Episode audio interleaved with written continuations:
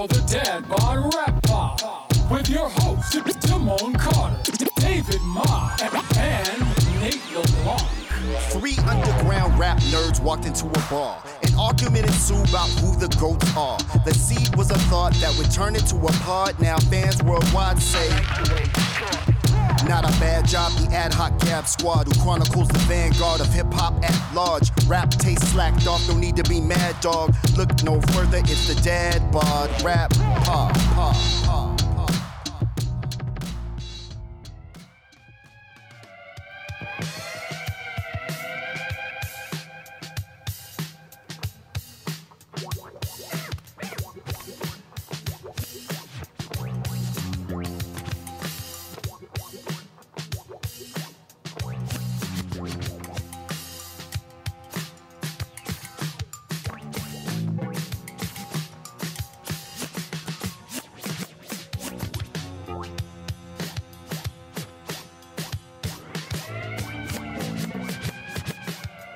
Podcasting live from San Jose, California. It is the Dad Bod Rap Pod. I am 130, your host, Timon Carter, aka Dim One. And hip hop changed my life.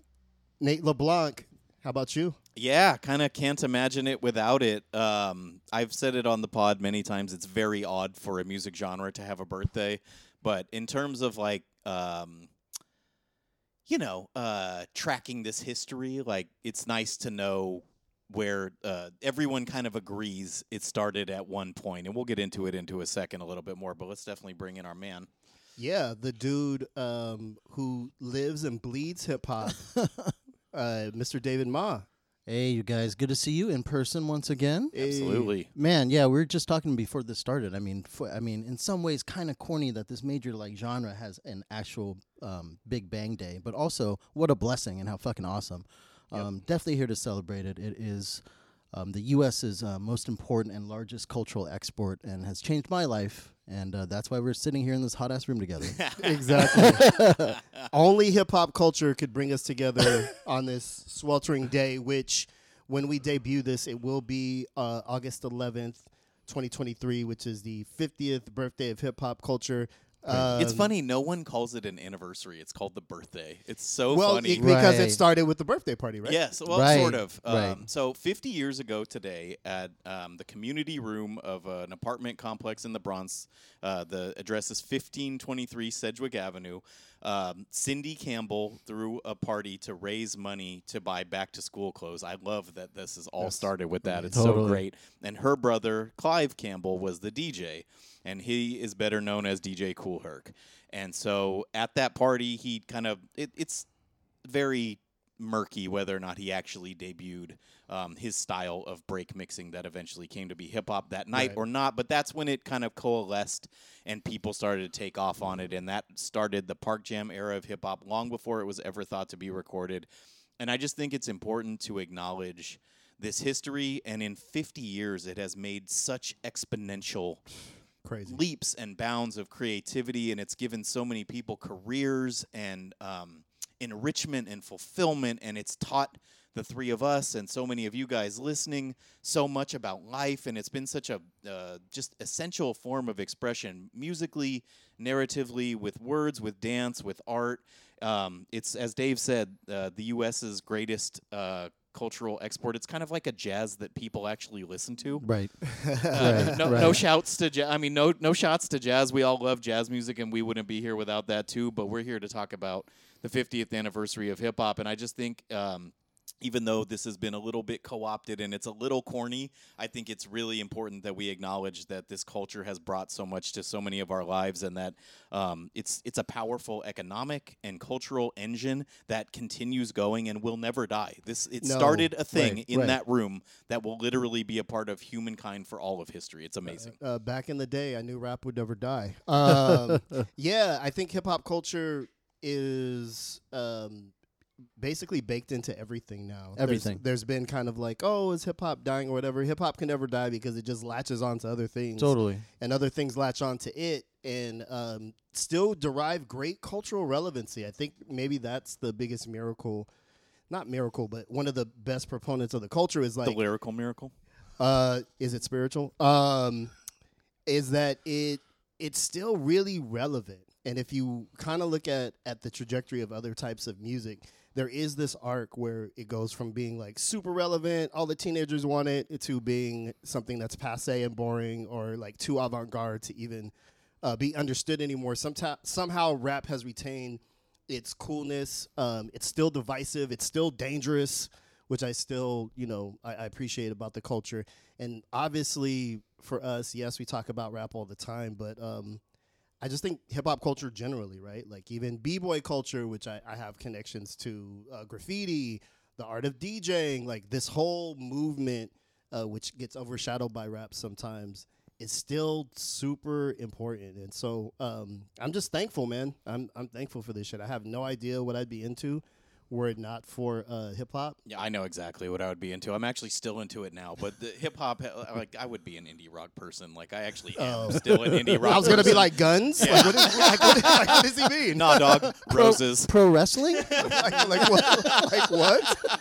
I like lots of different kinds of music, but my life has been defined by this obsession with hip hop. Yeah, for And sure. I, I think um, I just because we we've talked about this many times on the podcast. The podcast is kind of about this. Hip hop is so great because it takes everything and throws it in its blender. Right, It's like you can learn so much by what people have sampled. You can learn so much by what people say on the mic. Yep. And I don't have as many connections to hip like graffiti or b-boying culture, and I think it's very like a, a debate for another time, perhaps with a real graffiti practitioner from back in the day of whether or not it actually is. If graph is Yes. Oh yeah. No, actually, like yeah.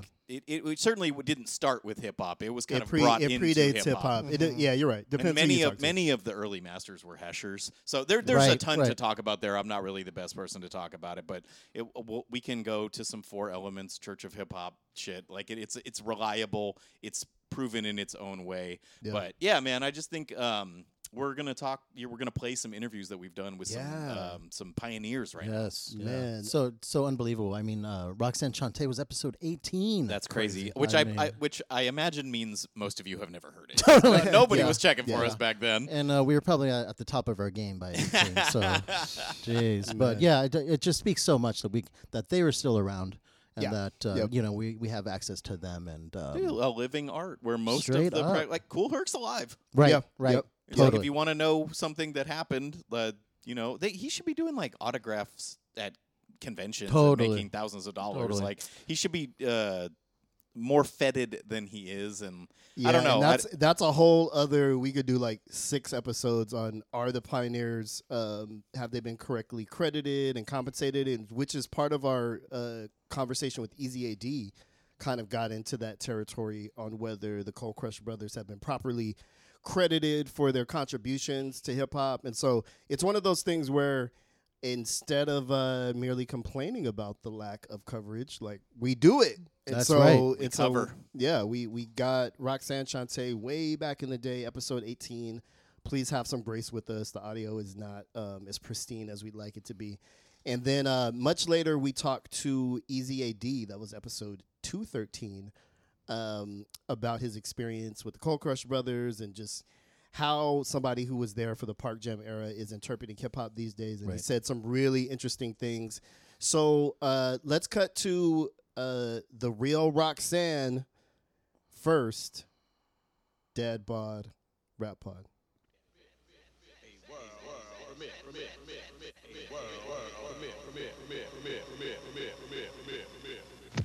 Video Music Box continues with one of the hottest lady rappers on the music scene. Here's Roxanne Shante and Roxanne's Revenge.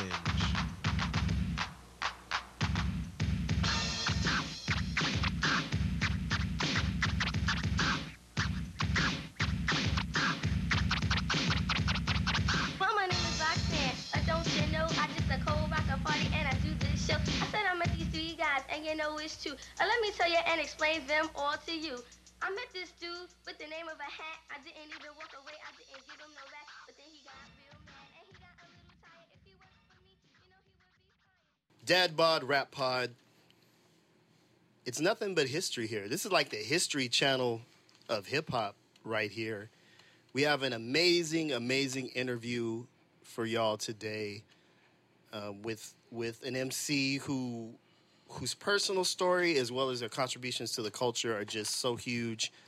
Roxanne Shante, the real Roxanne, was gracious enough to talk to us in what was a just an amazing interview. It was kind of hard not to like just fan out and um and, and kind of just fall on the floor. But she has incredible stories. Um, when we talk about the resurgence of, of women in hip hop, she was doing it circa 84 Right. uh, she's 14 years old. Just just amazing uh, as many as you uh, as many of you know she has a biopic about her life which is on netflix right now that you should definitely check out. And so yeah how, how'd you feel about it nate i was just Great. spazzing She was awesome. Yeah, she was. She was really entertaining. She seems like a, a tough lady, which kind of comes across in the movie. Um, she's clearly um, eloquent. She knows Mm-hmm. kind of how to answer a question. She was just really cool, really gracious with her time. Um, it, it was really fun to talk to her. I think our guests or our listeners are really going to enjoy this one. One of, one of my favorite sort of classic uh, hip hop footage clips is from uh, that documentary Big Fun in the Big Town. And that's the one where the it's that footage of Biz Markie, skinny Biz Markie with that hat that says Biz Markie on it, and he's beat, beatboxing and she's rapping. And, uh, you know, just to get her, you know, talking to us is just incredible, especially with all the recent fervor about the, about the film. Totally. We actually, uh, before we even knew the Netflix movie was coming out, we were trying to reach out to her Right. when we were first starting the podcast to get her on, and now it makes sense why they were waiting. Right. It was kind of Totally. like, you know, it felt like we were being ignored, but it actually worked out way better. So it's Well, awesome. we got our foot in the door right away, so that's good, you know. yeah. i'd like to point out first female guest Yes. on the Dad bod rap pod Definitely not the last. definitely not the last Yeah. but you know we go big or go home here Right. T- Trailblazers, man. Abso- absolutely. And what what I love from just the kind of MC perspective is her voice is her voice. Yeah. Yeah. You know what I mean? So the, Yeah. the voice that, you know, when I was a, a young tyke and I was like, Totally. who is this? Like Yeah. she talks on the phone, that's her voice. Totally. Yeah. That's so that's Roxanne laughing. You know. Yeah. It's, Oh, that's man. her giggling. It's great. yeah, so she gets into um, kind of the message behind the movie, what she wants to do next, as well Mm-hmm. as, as some great stories about the uh, Queensbridge Right. Bronx beef and KRS One. Yeah. So- Marley stories. just her she gave us so much in in a in a kind of 15 20 minute package so without further ado we present to you our interview with the real roxanne roxanne shante dad bod rap pod Hello. Hello. Hey, hello. This is Yeah. Dave. Uh, this is Dave from um, Dad Bod Rap Pod. Um, we're here. We're here uh, trying to get in touch with Roxanne. Is this you? How Oh, are you? I'm well. You know, first off, we just like to say thank you for your time. We are just huge fans. Um, and uh, you know, just to get you on here, it's uh, we're really honored. Um, I just want to introduce you to a couple guys who will be uh, assisting me right now. Um, one is named Damone, and the other is Nate. And we're just going to be throwing some questions at you. We're just huge fans and really honored to have your time. Okay, great. No problem. Cool, cool. Well, you know, I, I want to just quickly start off because, you know, you've been in the news uh, recently for the uh, Netflix film, and how did can you kind of let people know how that came about? Because we're we're huge fans of the Juice Crew, hu- huge fans of your history, but how did Netflix and, and you guys connect? Well, actually, what it was done was with their producers, we wanted to have the largest possible platform that we felt would be best mm-hmm. for the movie itself, but also to get the message out to everyone. So, because we felt that the movie isn't just a, a movie that people that we put out in order to okay, we want to make money off this. No, we felt the importance of having this story told at this time. So, for us, Netflix having 180 million homes we felt that this was the best possible platform, especially for our urban community to be able to watch it, you know, at their leisure. Right, right. so with this it's there's really a lot of of kind of a message of empowerment for women and so in this moment in hip-hop kind of how do you feel about this current resurgence of women in hip-hop we've got kind of cardi b is standing at the at the top of the game right now i i just love to get your thoughts on on how you feel about that I, I feel I feel great. I feel um, honored. I think that it's um, it definitely makes me feel honored and proud to be a female rapper in this day and age. To know that whatever it is that I have done in the past has contributed to the fact of the level of success that these young women have today. It is a beautiful thing. Beautiful. Roxanne, did you uh, coach Chanté Adams yourself into in uh, like how to portray you, especially in terms of being an MC? There were a few things that I needed to that you know that she requested that I coach her on, or maybe there were a few things that I observed serving as executive producer and being on set every day. There may have been one or two little things, but in all reality, Chanté Adams was born for the part, including being named Chanté. Yeah, so she stepped right into it without any problem. That's awesome. That's awesome, Roxanne. So you know, we're obviously, uh, you know, it's uh, the movie's gonna introduce you to a whole generation of new fans, but um, we're huge fans of um, Juice Crew and Marley Marl in those days. Can you talk a little bit about when you were introduced to the crew and how that sort of uh, started? Yes. Well, I met Marley Marl when I was about maybe seven or eight years old because we lived in the same housing project. So I knew Marley Marl my entire life, including MC Shan also. And I think it's because growing up in the same neighborhood and living on the same block, we already had that connection. So to get together as artists was very easy for us because he already knew me. That's why he was able to call me out the window and say, come to his house. He wasn't a stranger calling me. That's awesome. That's awesome. So, did you ever end up running into UTFO? Like after that whole thing popped off, was was that a thing? Did you ever kind of get to talk to them about that? Well, um, I did. I, you know, to now, presently today, me and Kangol have a great relationship. Me and Doc have a wonderful relationship. And, um, you know, the educated rapper has passed on. But also, me and Mix Master Ice have a great relationship. And when I say great relationship, it's not the same relationship that I have with my with my Juice Crew brothers. You know, that's a real brother sister relationship. But when I say we have a great relationship, we work together, we see each other, we smile, we hug. You know, we kiss each other's kids. We like, you know, come to each other's kids' birthday parties and things like that. So that's our relationship now. We're saying it wasn't always like that. When we first met up, I think it was better for the industry that they portrayed us as arch enemies as though they did whatever it took to contribute to that. Whether it was different show bookings, whether it was different locations, maybe even sometimes to the point of different accommodations. Maybe it might be sometimes when I'll have the better hotel, better hotel room, and then they won't have that. Then sometimes they would have it and I wouldn't have it in order to keep that risk going. Awesome. Um, can we talk a little bit about Def Fresh Crew? Um, I love that song. It's such a minimal classic. Can you talk about how that came to be and how uh, you and the Biz uh, came to work together? Yes, Def Fresh Crew came about because Marley decided to quit on me right before a show. Wow. And So it is how it was portrayed in the movie. Exactly. And so me being able to do a freestyle, that was just a freestyle. I knew his name was Biz. You know, I knew what we came to do. I knew what we had on. And so I just did the rhyme about that. Wow, That still stands to this day. That is so awesome. You know, we touched a, a little bit on this earlier. Um, you know, about just the the new forefront of female MCs, and you know, um, people are getting more shine, a little bit more attention. But how was it when you were one of the few lone female MCs in a you know in a world filled with men? Um, see, for me, it was it was it was okay as far as being a a female MC around all the fellas because I was always able to hold my own. Mm. I didn't come out, you know, with all this sexy clothing and revealing this and mm-hmm. revealing that.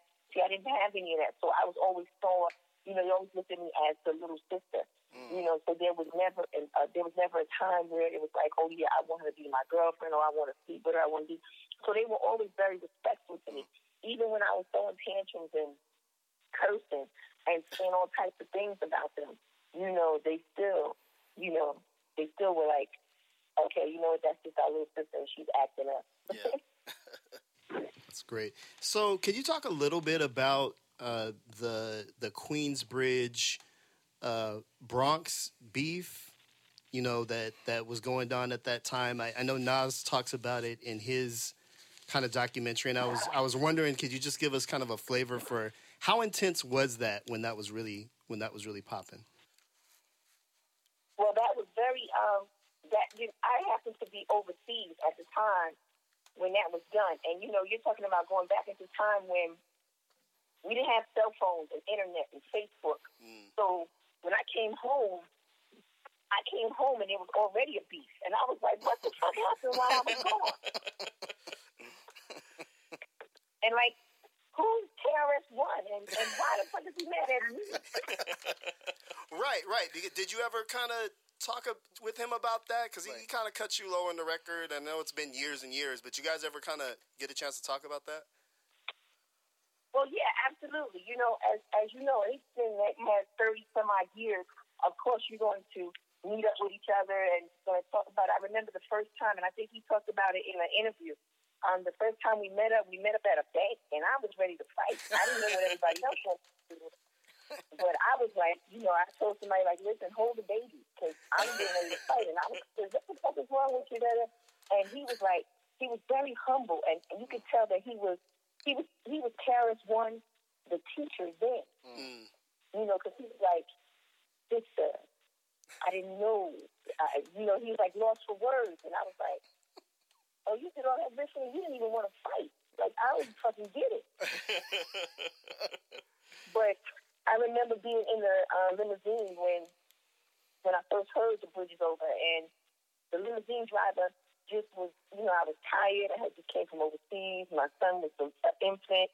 You know, I'm going through a lot, and and so you know, sometimes the only sometimes sleep is the, was the only freedom that I knew, and you know, and I could only sleep whenever I got a moment to. Because between having a baby, you up with the baby, and then being a hip hopper, you up all night at the club. Mm-hmm. So if I could get two hours here or two hours there, or sleep on a plane or whatever, you know, just trying to find any type of moment.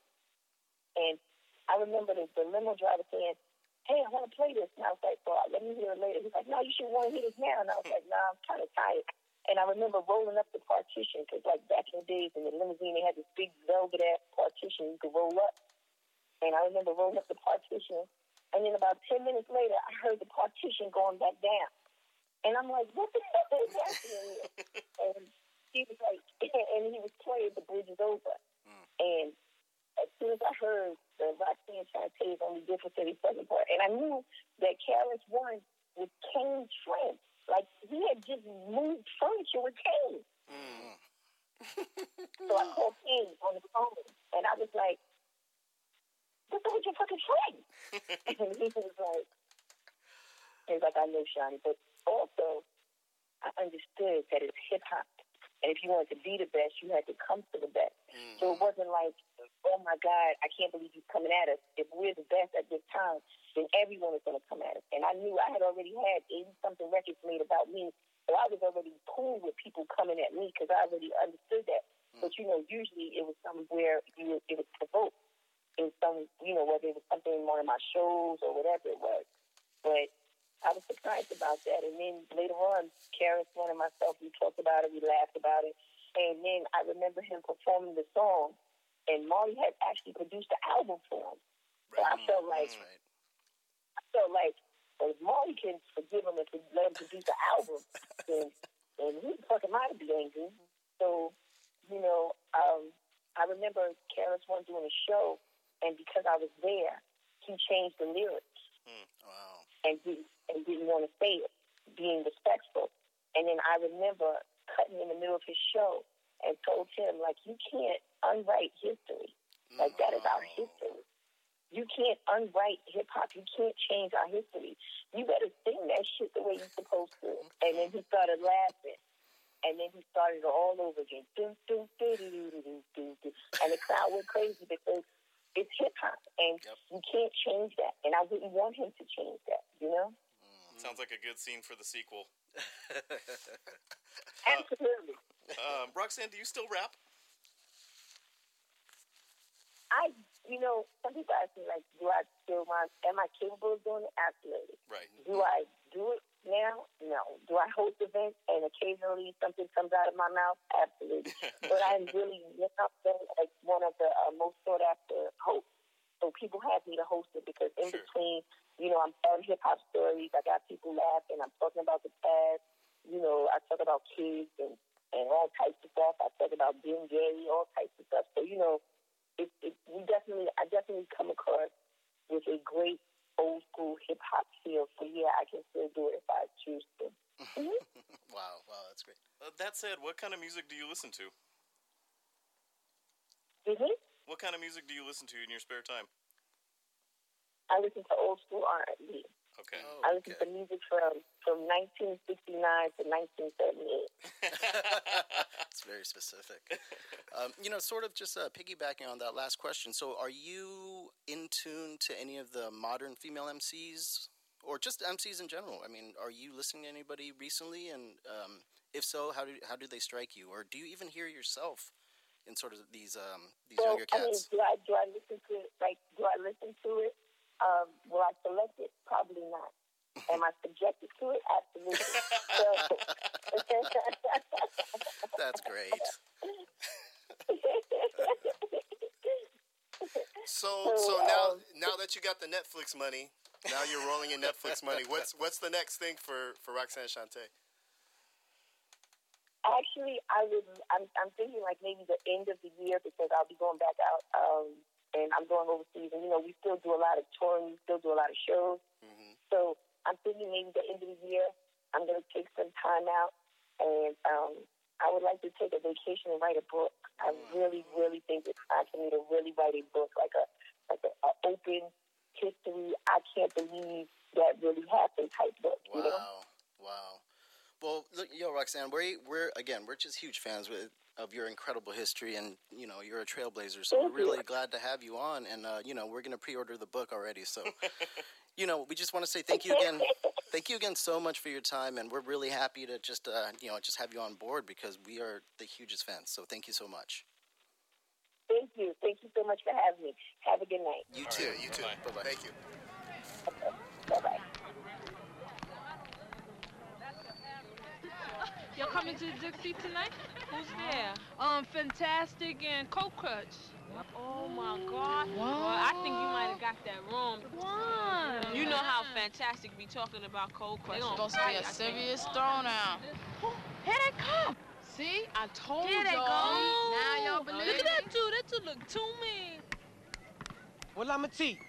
I'll dog my face. I wanna get you on the court. I beat Charlie Chase. Cold Crush. Charlie Chase, as cute as could be, you sell your soul to the devil to play like me. Well, I'm the R. Ruby D. And you got a lot of nerve when you play against me. You know you're gonna get served. Cold Crush. Shady L, the Lords of Lords and Ruby D, my man, your shit is on the boards. You all can't ball. You all can't ball. I'm the K. Kevie Kev. And I'm not the fake. You know I eat your ass up like a steak you take. Cold Crush. You know the all game is legit, and when we get on the court, I'm gonna stick your shit. The W. Whipper Whip. And I'm here to say that I can rock your world like the Dr. J. Uh-huh. Cold Crush. Tony Tone, known to be ill, but everybody know I could deal with the pill. I'm the D. Dot-A-Rock. On this here court, I've been nine years old playing this here sport. Cold Crush. AD. That's highest degree. I got a better jump shot than Rick Barry. Well, I'm the M. That's right. Like all the pretty girls, I serve your monkey ass like Earl the Pearl. Cold Crush. I'm not the Cavs or GMC. I'm gonna stick it on the board. Dad Bod Rap Pod. Every week we talk to people who are moving and shaping hip hop culture. This week, that is especially true. We have Easy AD from the Cold Crush Brothers. How's it going, man? in the world, um, world, the world, the world in which which we existing in is go, is a little tough, but I, I would say I'm living a wonderful, exciting, exhilarating life. There it is. There it is. Glad glad to hear it. Glad you could you could join us. Um, I want to start by asking, like, can you you're a hip hop pioneer, an MC. Can you talk to us about what it was like before hip hop? Like before hip hop was a thing, what were what were the cool cats doing? Like what what occupied people's time and space before hip hop culture came on the scene? What exploded? Absolutely. So, um, for a lot of the young um, people who lived in the South Bronx, hip hop was just a, a, a I mean, excuse me, the music and the elements in which we we en- the culture hip hop. We, we we had a lot of fun, right? We we went we went places, right? So if you were a popular hip hop person at the time, before we called it hip hop, you were able to travel from different sectors of the area and safely go there. So you could so we live we all lived in the South Bronx. So there was places in the South Bronx that if you didn't live there, you didn't go there.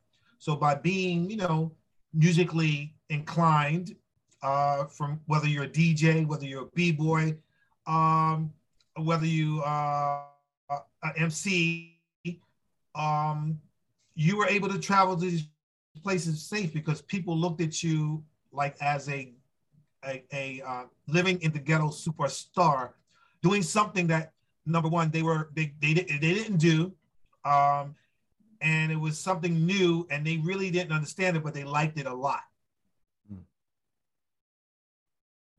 Okay. Okay. Perfect. Perfect. Well, thank thanks for the um, sort of background on that. Um, we're gonna jump around because I mean, there's such a depth of um, history to to to um, uncover. But you know, um, a standout moment for Cold Crush is uh, the Wild Style uh, scene with you guys versus the Fantastic Freaks, of course. And I'm sure you've gotten this question before, but we would be remiss since we have your time not to ask about it. Can you take us back to that day and just give us the background and your feelings and just everything that occurred during that famous uh, Cold Crush versus Fantastic Freaks uh, battle scene. The battle scene was um, was um, written in because uh, the Fantastic we call them five. You said freak the Fantastic Five and Mm, the Cold Crush Brothers like kind of um we took over the streets because other groups were had made records and they were traveling a lot. So they left they, they left a, a, a space and we kind of we were kind of battling for that space at one point. And so we had um we had battled I think we we had battled um oh, we hadn't battled yet actually. The Cold Crush and Fantastic didn't do our famous battle Mm. from July 3rd, 1981. All right, before we filmed the battle at the Dixie Club uh, in the Wild Style movie. So it was um we were kind of like taken back because we had to use music that was created that we weren't using at the time. So we had to adapt our MC our, our MC style to uh, a beat that was created by um, Wild Style producer, I think um, Stein and Charlie Ahearn. They created that beat, and so we had to rhyme with that. But Fantastic Five and the Cold Crush Brothers, we we didn't like each other as far as MCs. Um, they felt they were better than us, um, and we felt that we were better than them. But we never compared ourselves to them. That's the difference. We never compared ourselves to any groups. But anyway, back when the movie was being filmed, um, Charlie wrote this. Uh, Charlie Ahearn, who is the producer, uh, director of Wild Style, along with um, Fab Five Freddy, assistant, you know, producer. They wrote this scene in because you know that the battle was like brewing with the Cold Crush and the Fantastics. So, so we, we filmed it at the Dix, Dixie. It was it was fun. Um, if you look, um, when you look at that scene, we were just doing our routine, our rhymes and stuff that we normally do, um, and um, it was it was fun. Um, we didn't really the movie aspect didn't really sink into our head at the particular time that we were actually doing a movie. I know we were doing a movie, but we weren't like like consciously, oh, we're doing a movie. Hmm. You know, and so it was, it was fun. Um, I think the Fantastic Five went first. They shot their scene first, and then we shot our scene uh, second, and then they, you know, then they edited like we were, you know, you know, about you know, movie movie magic they call it. Yeah. Uh, but it was fun. Um, but the interesting thing about just let's I want to give you a little background on both groups. Sure. So, um, the Fantastic Five, um, for those of you who don't know, they consist of five MCs: Master Rob, Ruby Dee, Whip Whip Dot-A-Rock, and Kevie Kev. Um, their DJ is Grand Wizard Theodore. He's known uh, for inventing the scratch technique. All right, so um, Kev, Kev, Kevie Kev, and myself, uh, we grew up together playing basketball. So we knew each other since we were like 10 years old. So we had we had a connection from just playing basketball. So a lot of times in the hip hop culture now, they talk about basketball. We was doing that. We played basketball, and I'll give you a little more history on that. But so then, Whipper Whip and Dot-A-Rock used to be down with the Mighty Force and Cat and Kaz group, and then they joined the Cold Crush Brothers, which was myself, um, Easy AD, Mr. T, Whipper Whip, and Dot-A-Rock for about maybe three to six months. and then they left and they moved over to the Fantastic Five. So that's a little history on, on the groups. Okay, and then our group, which is the Cold Crush that you know of now from the movie, there were, you know, we were before then. We had a, a guy named Mr. T, um, Whip Whip That Rock, uh, and myself. So we was the Cold Crush along with Charlie Chase, um, and uh, Tony Tone. And just a little history. A lot of times, I know you're you're heard a lot of people talk about the Cold Crush. Um, the original DJ Tony Tone is the guy who created the Cold Crush. He came up with the name, and he put the group together. Mm. So just what that's for that's for document sakes. Yeah. DJ Tony Tone.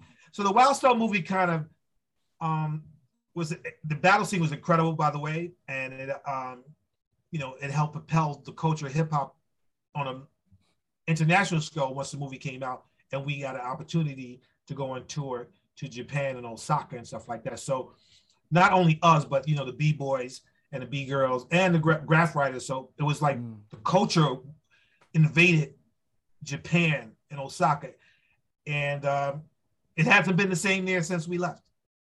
yeah, absolutely. Thank you for that history. Um, I'm I'm curious. Um, it seems like your guys' um, performance style at that time was very routine based, and so I'm wondering, was there like group practice? Like, did you like how like how did you come up with your routines? How did you perfect your routines? Was it through Talk about performance? Was it through practice? Was it like how did you nail it? Because it's you know you guys have that uh, perfectly in time together thing, and then taking the verses separately. Like, just talk to us about it, please. Absolutely, we did we did a lot of rehearsing. I think one of the, one of the most the, the things that the Cold Crush Four did all the time is rehearse. We wanted to perfect our craft, um, and we knew that only way you can get that way is you have to put in the work to get there. So our ideas and things that we came up with, we didn't want to be like any other group that was currently out there, right? So they would take a they would take like a um a commercial jingle and they would make a a, a routine off it or, or rhyme off it. We felt that that was very minuscule and very like ch- like childlike for us. So we wanted to take our our skills and our level to a different level. So we would we would take a um, a classic song like like Cats in the Cradle, right? And you know, so no matter where you hear that song or that mel- melody, you'll connect with that forever. It's a timeless song.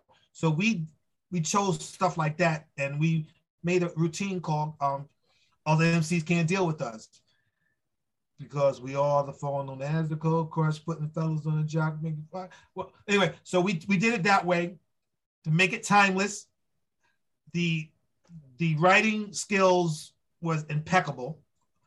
Um, the lead writer, of course, is Grandmaster Caz, but everyone played a part in assisting in that, uh, which was incredible.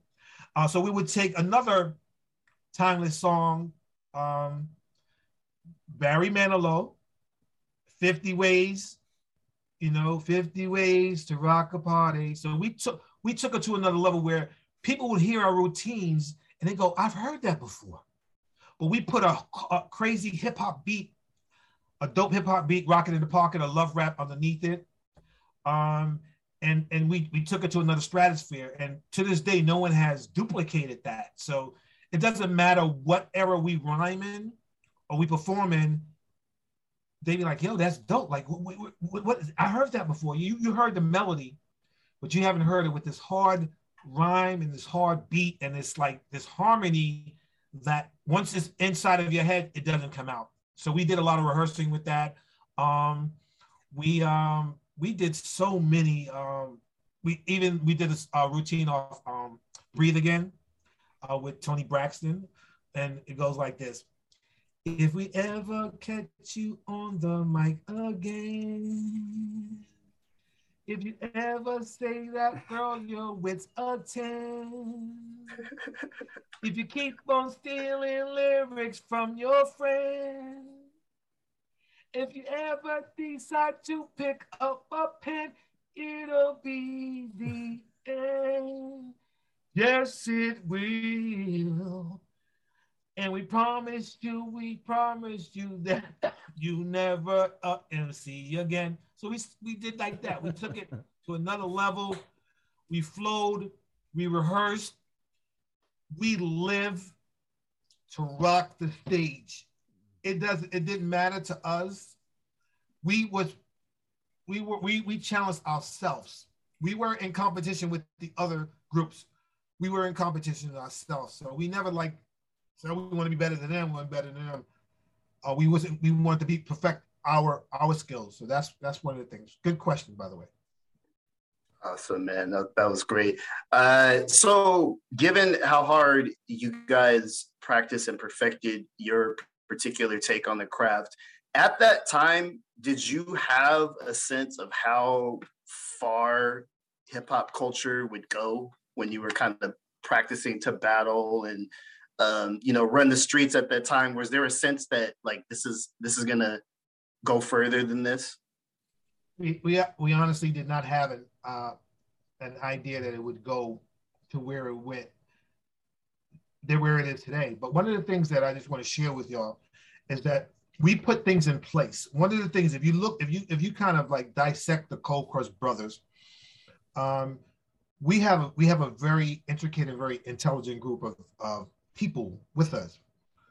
All right, so one of the things that I did while I was with, well, I'm I'm still with the Cold Crush Brothers, I we had a, a, a photographer in school. His name is his name was Joey Kane at the time. And I was like, Joey, I want you to come take pictures of, of, of the group I'm with. He was like, I said, I'm with the Crush Brothers. We do hip hop. He said, What's that? I said, Don't worry, just come. So before anyone could get it involved with us, we would have to introduce, because Tony was the head of the group. You would have to introduce him to Tony. And Tony said, Okay, you're, you're part of the group. So once you was part of the group, we was part of the family. So he came, he took pictures of us everywhere we went, all around, all the shows. Um, so that's part of the history that I make. I want to make sure that we had, because that's what me. I just love history. I was I'm a history buff in school. I love history. Then one of my third grade friends, his name is Elvis Moreno. They know they call him Tape Master. Tape Master was introduced to Tony, and Tony said, "You're down with the crew." and Tony gave him the okay to plug directly into the sound system. So our tapes was super clear. It wasn't no fuzz on it, it was no buzz on it. The reason why we I wanted to do that is because the other tapes that were circling around the Bronx at the time was um, the Furious Five tapes, um, the L Brothers tapes, right? And they they tapes used to be like kind of staticky and not clear. But when you get a Crush tape, it sounds like you were standing inside of the the party. So that part of history I want I want to save, and and we have saved it. But to your question, we didn't know hip hop was going to this level. Of course not. Um, we were doing the music of hip hop, having fun, um, expressing our doing our craft, writing our rhymes, being popular, like in in the community that we lived in and a community that we didn't live in. Uh, it gave us an opportunity to travel outside of the boroughs. This is before records, right? So we're talking about before the records hit, right? Before um, that record came out in 1979 and changed the, the, the business side of hip hop and really kind of put hip hop MCs ahead of their time because their rhyming style was already ahead of that, right? So when they came out with that record, it was like our style was ahead of that. So we, we, we always was considered ahead of our time later on as things went on. But we didn't know hip hop was going to go on a business side to this level. No one knew we were doing what we loved. We were our own promoters. We promoted our own parties. We carried our own system inside the clubs. Um, we did everything ourselves. So we were entrepreneurs and we also was branding experts that we didn't know at the time. Oh, thank you for the explanation and all the insight. Um, you mentioned Grandmaster Caz earlier, and you know I want to sort of um, bring that up a little bit. Um, I we all know the history about Big Hank sort of um, taking some of his lines and stuff, but oh I, well. Well, he so so I wanted you to sort of uh, you know uh, unravel that for us because there's there's a lot of stuff and a lot of connections and all that, and you were there. So can you sort of break that down for us of the history and what happened? Hank was Caz's manager at the time. And he came in one day. He's like, "I'm gonna make a record," and they were like, "What? You're not. You're not even the MC. How you gonna make a record?" But he asked Caz for a rhyme. Cass threw his rhyme books on the bed and said, "Take whatever rhyme you want, but look out for me." So when we heard Rapper's Delight on the radio, I mean, it it was if we were doing like um if we were um what are you saying that uh rating it, it was it was it was not good. Like it was a, it was like it was a, it was not good. But um Caz's rhyme was the best rhyme on Rapper's Delight. So Hank took the rhyme, didn't it on Rapper's Delight. He didn't he didn't Hank didn't say, yo, I, I got an MC or I got MCs that I know that can do this. He did it himself. Hmm. And that changed the, co- the the course of history and the course of wherever we went. And most of us who were in that community at the particular time, we thought nothing of it because it wasn't good. It was people who were out of our community. They weren't even known by anybody in the hip hop world that we exist in. So we didn't take them serious, or we didn't take that record serious, unbeknownst to the world that it would be where it is today and considered what it is today. Sorry, I thought it was interesting earlier. You, I, I couldn't tell if you were like trying to avoid saying the the night. You were like that record, and we all knew what record you were talking about because it kicks off the recorded era, right? But um, I appreciate you filling us in on the true backstory. Um, a kind of weird question. Curious how you like what you'll make of this, but like it seems like the early hip hop existed at parties, jams, park jams as they're as they're now known in the clubs were you guys partiers or was it like you were going to work like you were when you were going to perform were you in the milieu of the party and the club scene I would say, I would say I, I was at work. I can't say that for everyone else.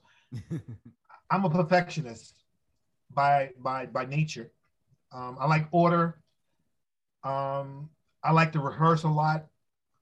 I think that um, I don't. Th- I know that the more work you put in it, the better it's going to become. So when I used to come into the show, I mean, I used to go straight to dress to the locker room or dressing room, and I used to just relax to get myself mentally prepared for what we're about to do. And so that was my. I had you know everyone. The, the most exciting thing about being part of the Cold Crush Brothers, everyone is an individual. They had their own way of getting yourself ready for the crowd, right, or, or the performance. Some members will go get a drink. Some members will go smoke marijuana. Some members will go and just talk to people. I went into the dressing room and I relaxed. I breathe. I, I never drank. I never smoked. I never got high in my life. So mm. my high was jumping on that stage. So when I jumped on that stage, it was it was like the level of energy was like exude out of me and i can just tell you like every time we performed i could not i couldn't go to sleep for two days. Mm. Sometimes i could not go to sleep because of the adrenaline right? The natural adrenaline that comes out of performing for people and making the audience feel good. One of the things about us as far as a group is concerned we never felt that we were better than the people we were performing for. Mm. Right?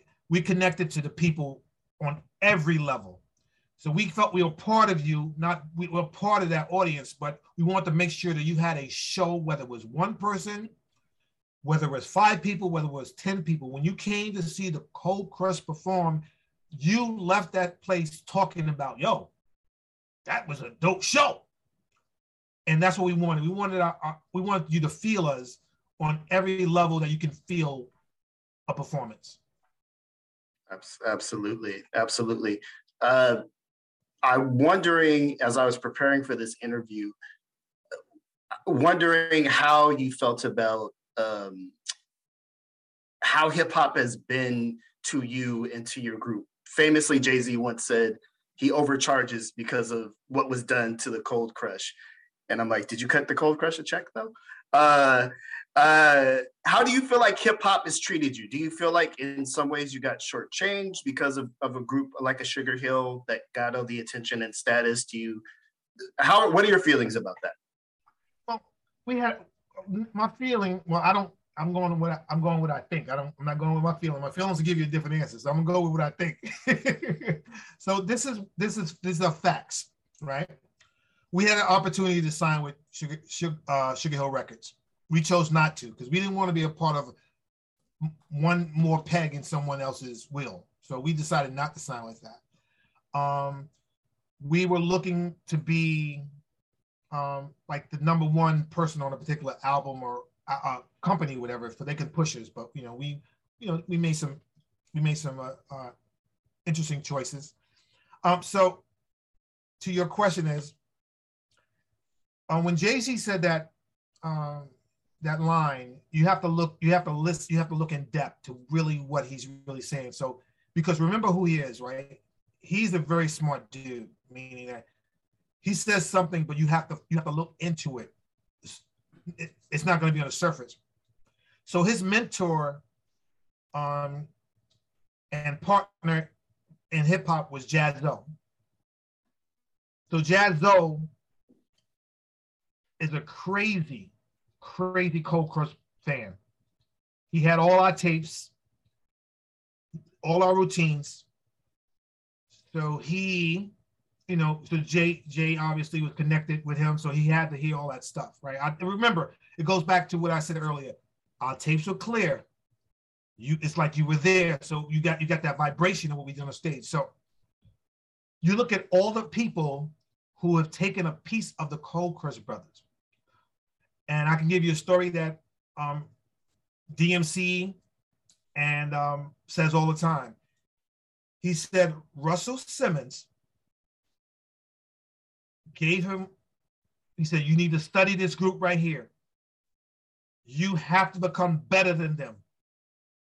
You got to become better than them in order to, to, to, to take this whatever industry by storm. They listen to our routines, they listen to our style, and he took what best fit for them or a piece of us and they ran with it. You look at groups like Leaders of the New School took a piece of Cold Crush and ran with it. You look at a lot, a lot of different artists has taken a piece of the Crush brothers and incorporated it into them, which is which is honorable, but it's not economical for us. So we never received the economic, uh, I guess, economics from all those particular things. But as far as history is concerned, and if you do a tree, a family tree, you will see the lineage connected to the Cold brothers on many different levels. And even Will Smith, who of course received a Cold brothers tape when he was in Philadelphia, listened to our tapes often, all the time, and he fell in love with Grandmaster Caz mm-hmm. and his rap style. And he wrote in his most recent book that because of his rap style and a particular rhyme that Caz used to say, help him develop his first do his first record. So it's amazing, but no one to this day has come to us collectively and say, listen, well, I, am going to take that back because we had opportunities, but we have chose we chose. So let's go. Let's go. I'll go. I'll share some opportunities. Number one, um, in 1996, uh, we met with Russell and Lyor Cohen. I think it was 96. And he was like, listen, we want to sign you to Def Jam. This may have been the second time they wanted to sign us to Def Jam. We want to put the machine behind you. We want to, because the only thing that you ever was lacking as a group was that machine behind you. You'll have everything else. We get producers, we do this, we get it, we get you in the studio and stuff like that. Um, at the time, one of the members of the Cold Brothers was visiting um, prison. And so uh, some of the members went to talk to him and let him know the, what was being offered to us. Um, that didn't fall. That didn't come through, but it was offered to us. We got a contract from Warner Brothers. We didn't take that contract. We had a lot of opportunities. Um, Russell wanted to sign us at another time, and he wanted to, us to change our name to the Cold Crush Crew with KKK. We said absolutely not, not going to happen. Um, we just we didn't we didn't take those opportunities. opportunities, and we always always had a voting process where we voted on things. So with six members, we voted on things. And I can say so that's the reason why we never signed with any major label, even though we signed with um Tuff City, Aaron Fuchs. And remember, we didn't know the business of music. So in that contract, um, if we knew the business, we would have got a lot more out of it.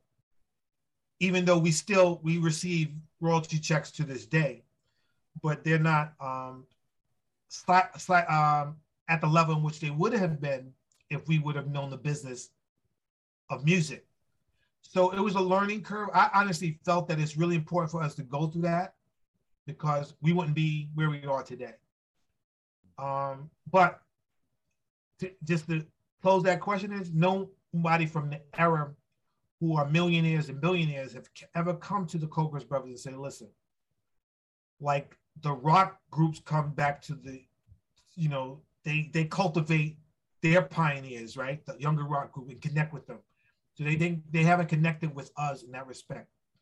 I would say it would be great for us to sit down with um because we have incredible ideas like a Jay-Z and or a a Pharrell or a will.i.am, right? Because they're like eclectic, you know, and a Kanye, because they're collective, uh, collective group of thinkers, and we can make it happen. Um, you know, if, you know, it doesn't matter the age; it matters the skills and the will, and the love, because we have those things. We just need the platform. So when he said that line, everybody was asking the question, "Did he pay y'all?" And to me, it, it felt kind of like I was like a not a good question to ask, but I, I took it like so. When they mentioned other people in records, did they pay them? No, but I understand the reason why he was asking that question because you know you're from the beginning. We're from the you know the beginning of the you know hip hop, so we should get paid. We should get an opportunity to show what we can do on on a um record label, record basis because we never ever took records serious. We didn't master how to make records. That wasn't our forte. We never was in a, in a place with the right producers, but we mastered performing live. So one time we went out, we run, we went, out when Run had Sucker MCs out, and we played in Chicopee, Massachusetts. We got on first, and we did our thing. We got off, and we went to the, we went back to the uh, to the dressing room. The whole entire audience followed us. Running them went and they performed, but they came in and it was like, "Yo, we we just trying to get like y'all, man." You know, it was an honor. Like you know, they they level in which they excelled was incredible. They had the machine, they had the right producers, and they had a blueprint that they could follow, which would, I would consider a lot of the Cold Crush brothers. Not only the Cold Crush brothers, but a lot of us a lot of us in them.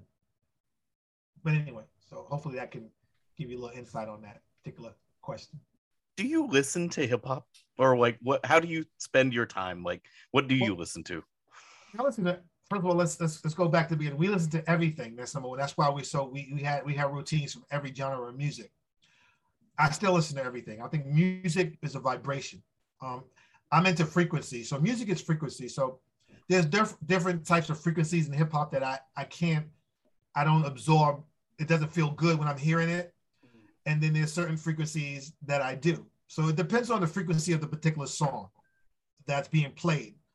I love music. I think music is an incredible tool to to to um, to teach, an incredible tool to um, for your to help people memor- memorize things, um, to make people feel good. So and stuff like that. So I'm into I'm into all music. I mean, I listen to. I mean, you know, everything. I mean, anything you can name, listen to. So you know, from from growing up, um, my mom listened turning on the radio on WC CBS FM radio, AM radio, where they played all music from every every place, and like you know, they would consider pops, you know, music. So we grew up on everything from from Bob James Jackson 5, Marvin Gaye, Isaac Hayes, Curtis Mayfield, The Whispers, Ohio Players, Um, you know, some of my some of my, I like, you know, I read I like the Red Hot Chili Peppers, of course, of course. Um, we love Billy Joel. We have a couple of a routine on Billy Joel. I mean, honestly, music is like it's mu- music has no color; it has vibration.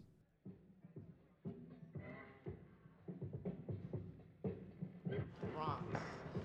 Uh, it started like from around 183rd Street in Creston. Then like, you know, it, it was like there for around two years, three years, right? So like then they stopped breaking, right? So the prayers of everybody, right? His, his name is Jimmy D. He told me to make a division in Manhattan. So then I made one over here. And like most of the people stopped from the Bronx already, but some of them are trying to come back now, you know, because they hear that people are making money doing it.